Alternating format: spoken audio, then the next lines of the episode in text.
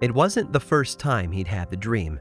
In fact, it was one more in a long series of visions that had come to him in his sleep in the winter of 1913, and they weren't easy to process. They involved tragedy on a massive scale. Floods washed across Europe between unusually tall versions of the Alps and the North Sea. Waves of yellow carried innumerable dead, while the debris of civilization lay all around. The sea and rivers turned red with blood, and an entire region was frozen solid by Arctic blasts. It was horrifying and left him feeling nauseous and depressed, and he felt like it meant something. In fact, he couldn't shake the feeling that his dream was a warning, a signal that something terrifying was about to take place, and no one in Europe was safe. By the time his final dream took place in June of 1914, his puzzlement had turned to certainty. War was coming. Less than two months later, on July 28th, it all came true. World War I began, and Europe found itself consumed with destruction as horrifying as he had envisioned. And the man who had endured all those visions was left with a powerful confirmation of everything he believed and taught. A man, by the way, who was Carl Jung, the founder of analytical psychology and a pioneer of modern psychiatry. If anyone was going to recognize the power of dreams, it was Jung. But just because they are powerful doesn't mean they are safe. Dreams are just too complex to nail down as purely good or entirely evil. And it's that unpredictable aspect that gives dreams their mysterious aura. They can delight us with pure fantasy, or stab us with the knife of grief over a long lost loved one. They can reconnect us with sights and sounds from our youth, or they can paint a picture that is difficult to understand. And if you've ever had the sort of dream that stuck with you the entire day, like a ghost that was eager to haunt your mind, then you understand just how problematic they can be. A dream come true, it seems, might not always be a good thing. I'm Aaron Mahnke, and this is Lore.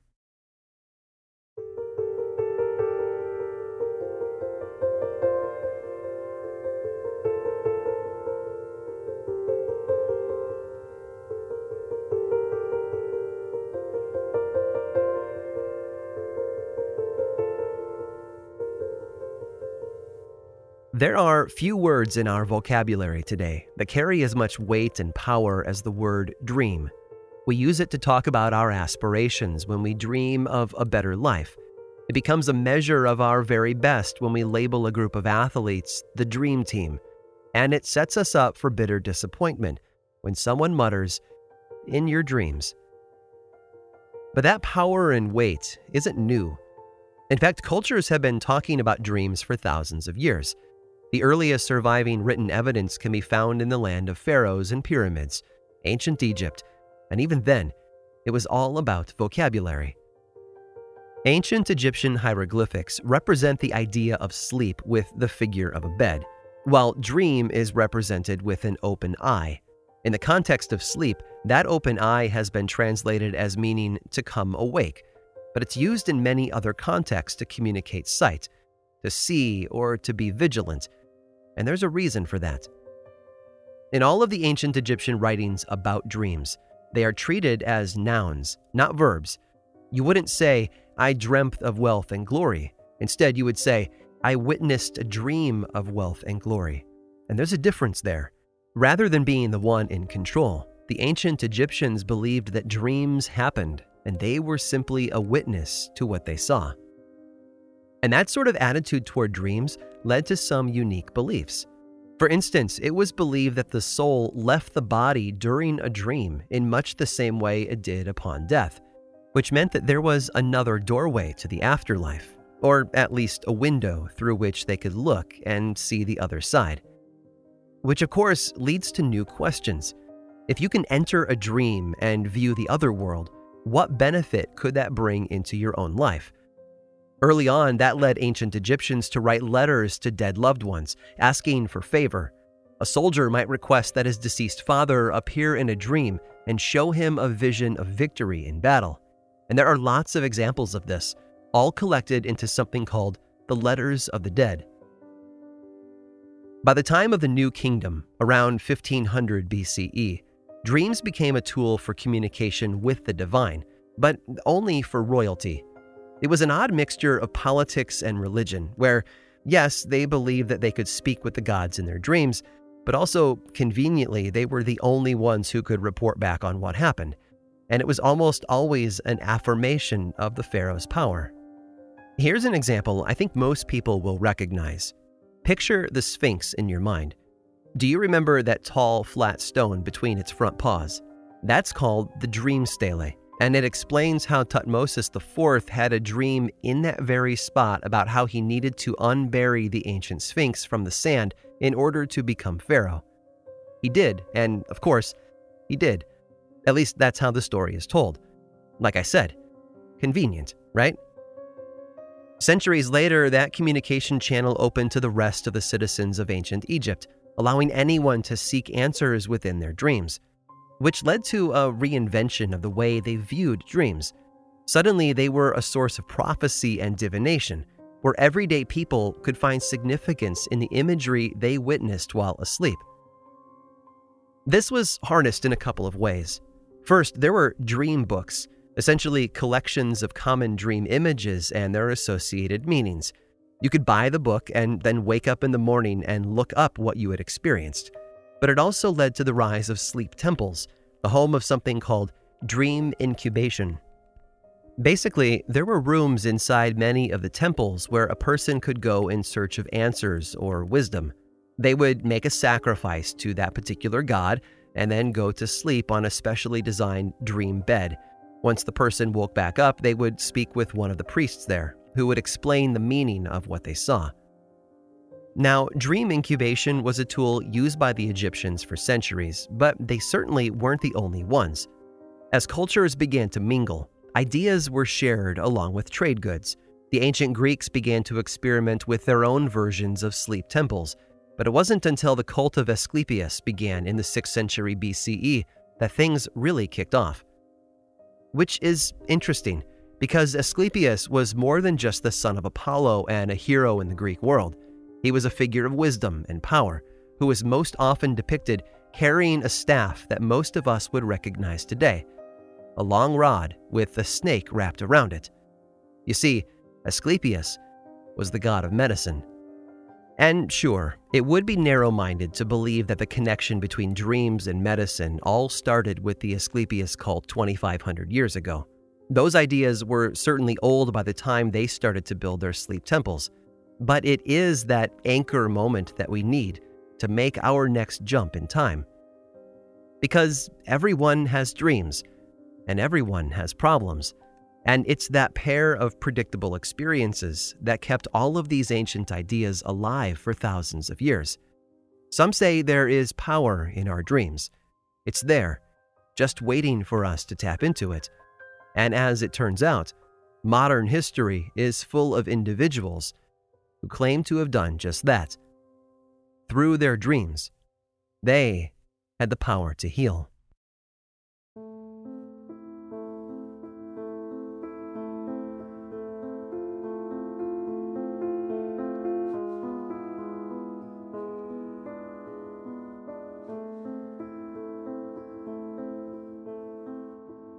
As we've already established, the connection between dreams and healing is an ancient one.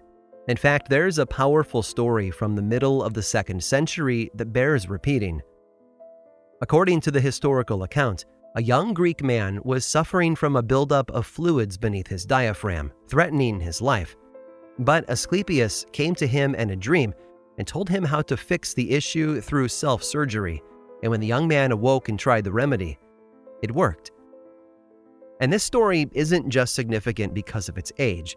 It turns out that young Greek man was Galen, the Greek physician who is considered one of the most influential figures in the history of medicine. Think about that. A man at the forefront of the medical field of his day allowed dreams to play a part in his surgical practice. Today, we would see that as a bit unorthodox, if not downright silly. But history has always been full of people offering medical advice that drifts outside the overlapping circles of science and common sense. And one of the most interesting moments took place in the middle of the 19th century with the advent of mesmerism. Without spending 10 minutes explaining in detail exactly what mesmerism was, here's a real quick tour. Franz Mesmer was a German doctor who proposed a strange idea in the 1770s. He believed there was a natural energy inside living beings that could be transferred to other people and objects, and he called that energy animal magnetism. Over time, it also became known by his own name mesmerism. Early practitioners of mesmerism believed that they could harness that energy to do things, which is where the world of medicine in the 19th century comes into play, because that's when there was an explosion of alternative practices, fertile soil for the arrival of the clairvoyant physician. One of them was a man we only know today by the name of Mr. Johnson. He advertised his services in the New York Daily Herald, claiming to have years of experience using animal magnetism to and I quote, remove almost every class of disease. But it turns out he himself wasn't a clairvoyant. No, that was the assistant who worked for him. In 1872, a man named E.A. Smith ran an ad in the Burlington Free Press up in Vermont. This clairvoyant physician offered free consultations and then charged only $1 for the exam. According to his advertisement, he had already worked with over 3,000 patients which goes a long way toward helping us understand just how popular and convincing this new practice was. In all of these cases, the work of the clairvoyant physician took on the same pattern. Mesmerism was used to place a person into a sleep like trance, and then that person would learn about the medical cures in a dream. Then they would speak them out loud while still asleep, and the assistant or manager would write the instructions down and pass that on to the patient. Let me also add that this wasn't spiritualism. Spiritualism was built around the idea that the living could communicate with the dead, and this was purely a medical thing, focused on finding new cures and treatments in a new place, inside our dreams. Of course, this sort of work quickly caught the attention of the government because, honestly, it smelled like fraud from a mile away. In 1884, a whole list of trance doctors were prosecuted in New York State including George W. Barrett. He claimed to be able to cure a man's son with medicine discovered through his dreams, but after 18 visits over seven months, the patient died. Which leads us to Lucy. She was born in 1819 to a large family in rural Vermont, and for a while she seemed to live a normal life. But according to the stories, that family farm wasn't as successful as they had hoped, and by the age of eight, Lucy found herself moving into a foster home, and soon after that, the workforce, which is where she learned to make clothing. It turns out Lucy was pretty good at it. Within a few years, she was running a bustling business making custom clothing for a growing market. I'm sure it brought her a lot of joy being able to do something special and earn a living at it, especially after such an impoverished youth. But it was a demanding occupation, and over time, it took its toll on her body. Now, the details of her early years are a bit fuzzy. There's just not a lot of material to provide solid timelines or connect specific ages to certain events. What we do know is that sometime in her early 20s, Lucy became so ill that she was confined to bed. The local doctor was stumped and unable to help her. And for a while, it seemed as if Lucy was going to pass away long before her time. And then, her brother came to help. Lucy's brother George was, coincidentally, a mesmerist who lived and worked in northern New York. According to the story, he arrived to find her sleeping, and instead of waking her up to say hello, he motioned his hands over her head while, well, doing whatever it was that mesmerists did. Amazingly, though, it drew a response. Still sleeping, Lucy was said to have dictated a remedy that was meant to cure her illness. It was a concoction of herbs and roots, although the exact ingredients and the way they were supposed to have been prepared have disappeared from the public record.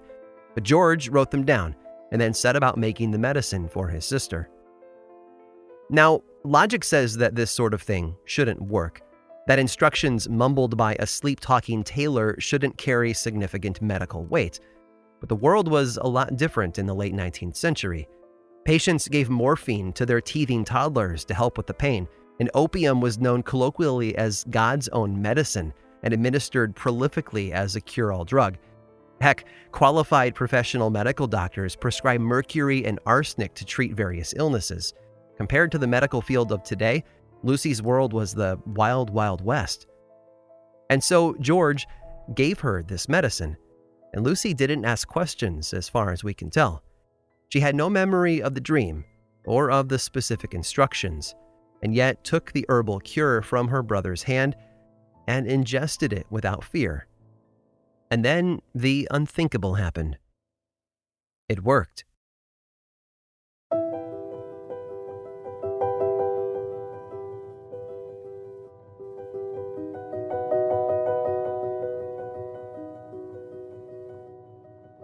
Lucy had been healed. Sure, it was enough that she was free from her sickbed and able to get back to work, but the way in which it all happened begged for reflection. If there was a power hidden deep inside her dreams that could solve the mysteries of her own illness, what else could it do? Was it limited to her own body? Or could she, perhaps, offer her help to others? So that's what she did. Her own physician, a man named Dr. Douglas, literally closed his traditional medical practice when he saw the results of her powers and reinvented himself as a manager for Lucy. Patients came from all over paying 50 cents for each diagnosis, and they did this for over three years. Every healing took place while Lucy was asleep, with the information used to treat them always coming straight from her dreams. And unlike so many of the other clairvoyant physicians who only offered treatments for invisible, unprovable conditions, things like headaches or sickness, Lucy did things that could be seen with the naked eye. She set broken bones and dislocated joints with her own hands, and did all of this without the need for anesthetics. Whatever Lucy was doing, it was miles apart from every other quack doctor on the scene, and because of that, it drew a following. People believed in her and literally put their health into her hands. Over time, things changed for Lucy. In 1846, she married Charles Cook, a man from Vermont who also happened to be a mesmerist. Because why not, right? And together they managed a small inn for their main income while Lucy continued to take on patients. Charles, of course, used his skill to induce her trances, and together they helped countless people. As her own skills developed, she branched out. She began to offer other kinds of information to people, not just medical help. And she continued to do all of it while in a trance, which eventually led to the nickname Sleeping Lucy. And Sleeping Lucy was about to expand her services.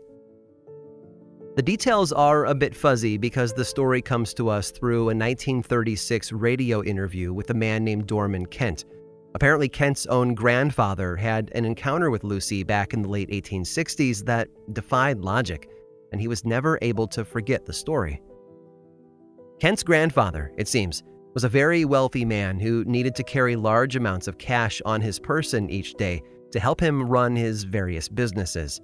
And one day, his wallet disappeared with over $300 inside, a tidy sum worth over 7 grand in today's market.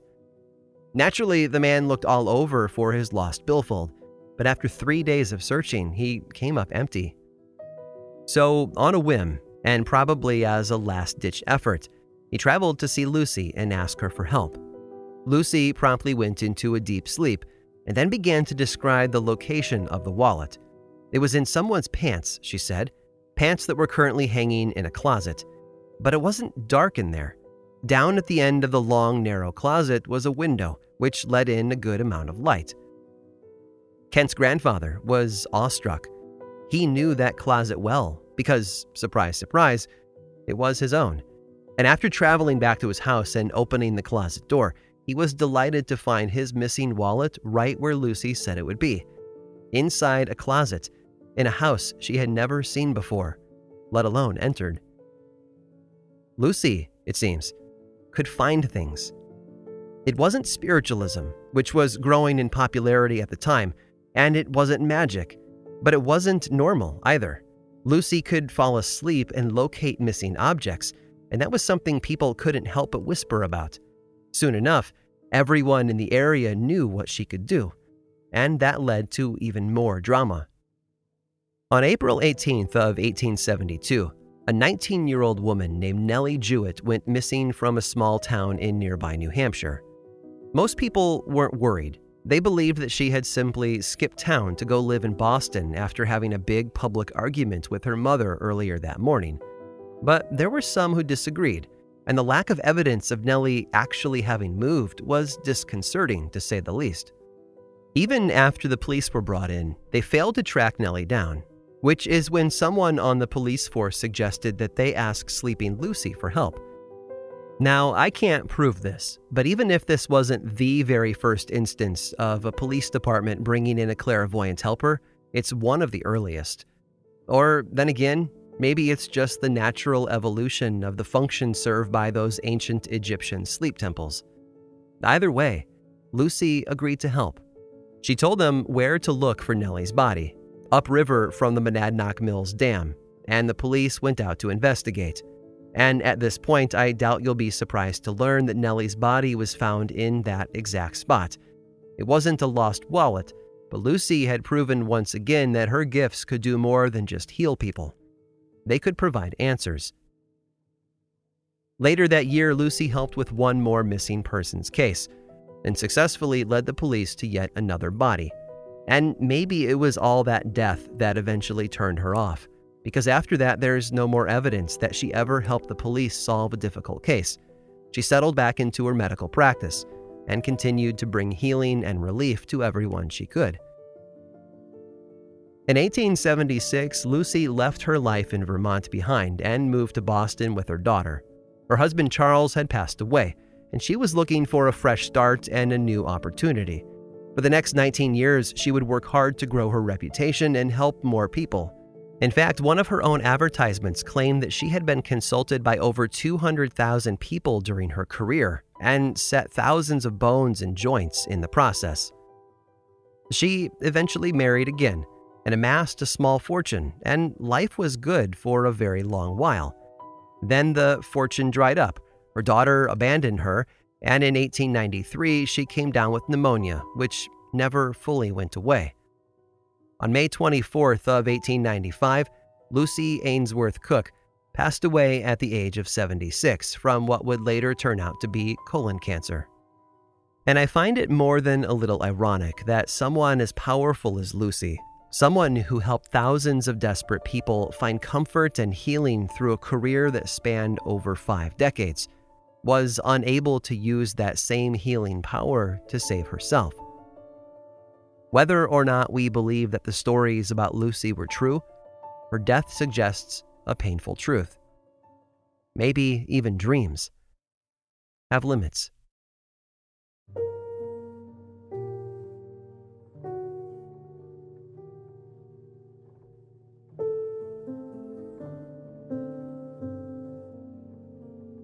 Even today, in 2019, it's easy to view sleep as something mysterious and impenetrable.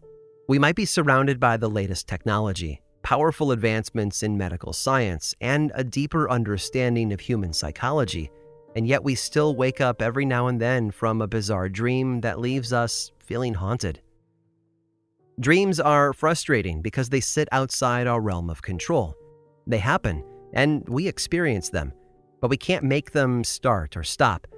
And I think that's one of the biggest reasons why humans have been obsessed with them since the dawn of civilization.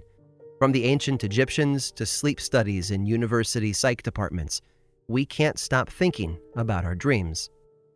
Lucy Ainsworth Cook and the others like her stood in a tricky place. They made claims that were entirely too wild to believe, and yet the source of their powers, their very own dreams, were the one thing that couldn't be put on display as proof. It was an inside job, so to speak, and the people around them were left with a simple choice to believe it or not. One woman chose to believe the stories. She was a writer from New Hampshire who had endured more grief and trauma in her first 30 years than anyone should have to suffer. Born in 1821, she'd lost a husband, a fiance, her mother, and then a son, all by 1850. But as things settled down later in life, she discovered Sleeping Lucy. In fact, she later wrote that whenever someone in her family was ill, she would immediately take them to Vermont to have a consultation with Lucy, where they would always be diagnosed and healed. She was fascinated by it, and that obsession with healing would direct the rest of her life. This writer, Mary Baker Eddy, would go on to found a belief system known as Christian Science, sort of a hybrid between Christianity and medicine that held that all illness is simply a figment of our imagination. Before she passed away in 1910, Mary's new religion had grown to nearly a quarter of a million members and became the fastest growing religion in the United States. Healing, it seems, will never not be popular. What hasn't lasted all these years are most of the records about Lucy's life and work. It's honestly a bit frustrating. For a person held in such high regard in local lore, and whose name appears on countless lists as one of the most powerful trance doctors in history, there are huge holes in the record of her life outside of newspaper advertisements and the stories told by the people she interacted with. Lucy Ainsworth Cook seemed to arrive unexpectedly.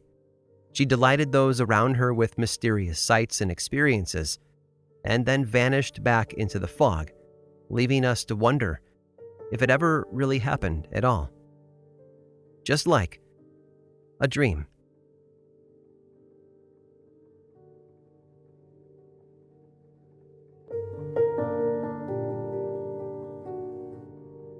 The story of Sleeping Lucy is certainly one of the most bizarre to come out of the state of Vermont, but it's certainly not the only tale with bizarre dreams at its heart.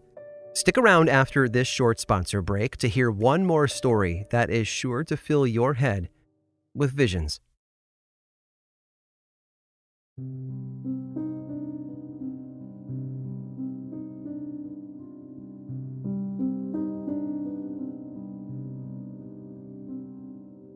The Marvins owned not one, but two local businesses. There was the farm, which sat on the edge of a small lake known to the locals as Fairfield Pond.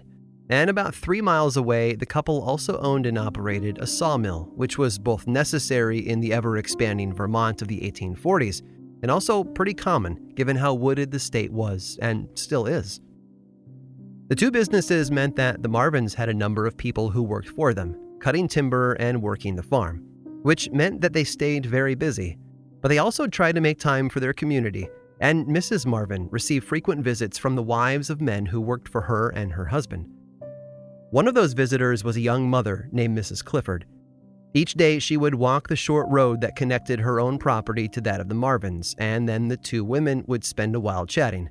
Mrs. Clifford always brought along her infant girl, and the pair of them always wore a matching set of shawls to keep the sun out of their faces.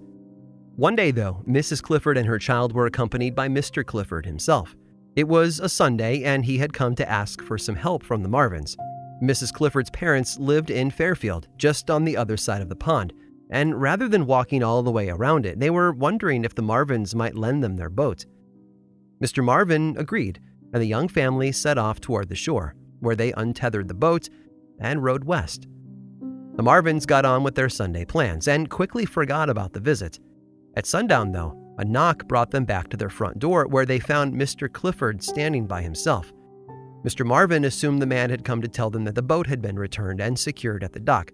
But one look at Clifford told them there was more to the story than that. Mr. Clifford was wet from head to toe, and he had a look of panic on his face. The boat had capsized, he told them. It had rolled over in a freak accident. He tried to save his wife and child, but they were gone before he could reach them. Mr. Marvin assembled some of his employees, and the group set out searching the water for bodies. Sometime before sunrise, they found them. Mrs. Marvin was there with Mr. Clifford when he viewed the bodies, and then gave one slow, grim nod to signal that, yes, they were indeed his wife and child. But she noticed something else. The matching shawls that they had worn each and every day were both missing. Lost to the cold waters of the pond, no doubt. A few nights later, Mrs. Marvin had a dream. In it, she was standing on the shore of Fairfield Pond, where she could see Mr. Clifford stumbling out of the dark waters. As the dream unfolded, she followed his path into the dark copse of trees, weaving in and out of tall oaks and fallen pine. Finally, Clifford came to a stop at an old hollow stump. Bending down on one knee, he pulled something from his shirt. There was a flash of color, and Mrs. Marvin recognized the fabric at once.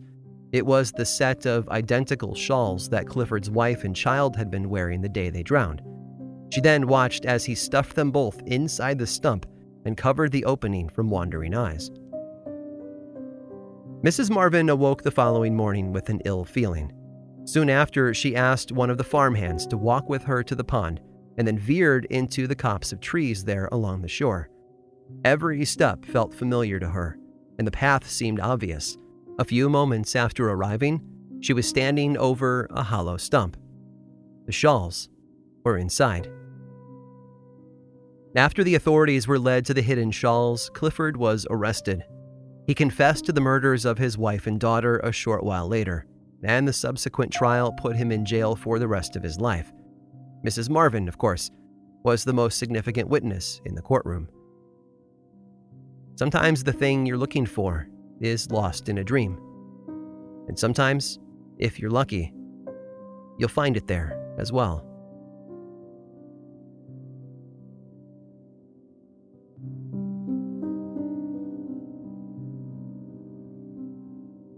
This episode of Lore was written and produced by me, Aaron Mahnke, with research by Sam Alberti and music by Chad Lawson.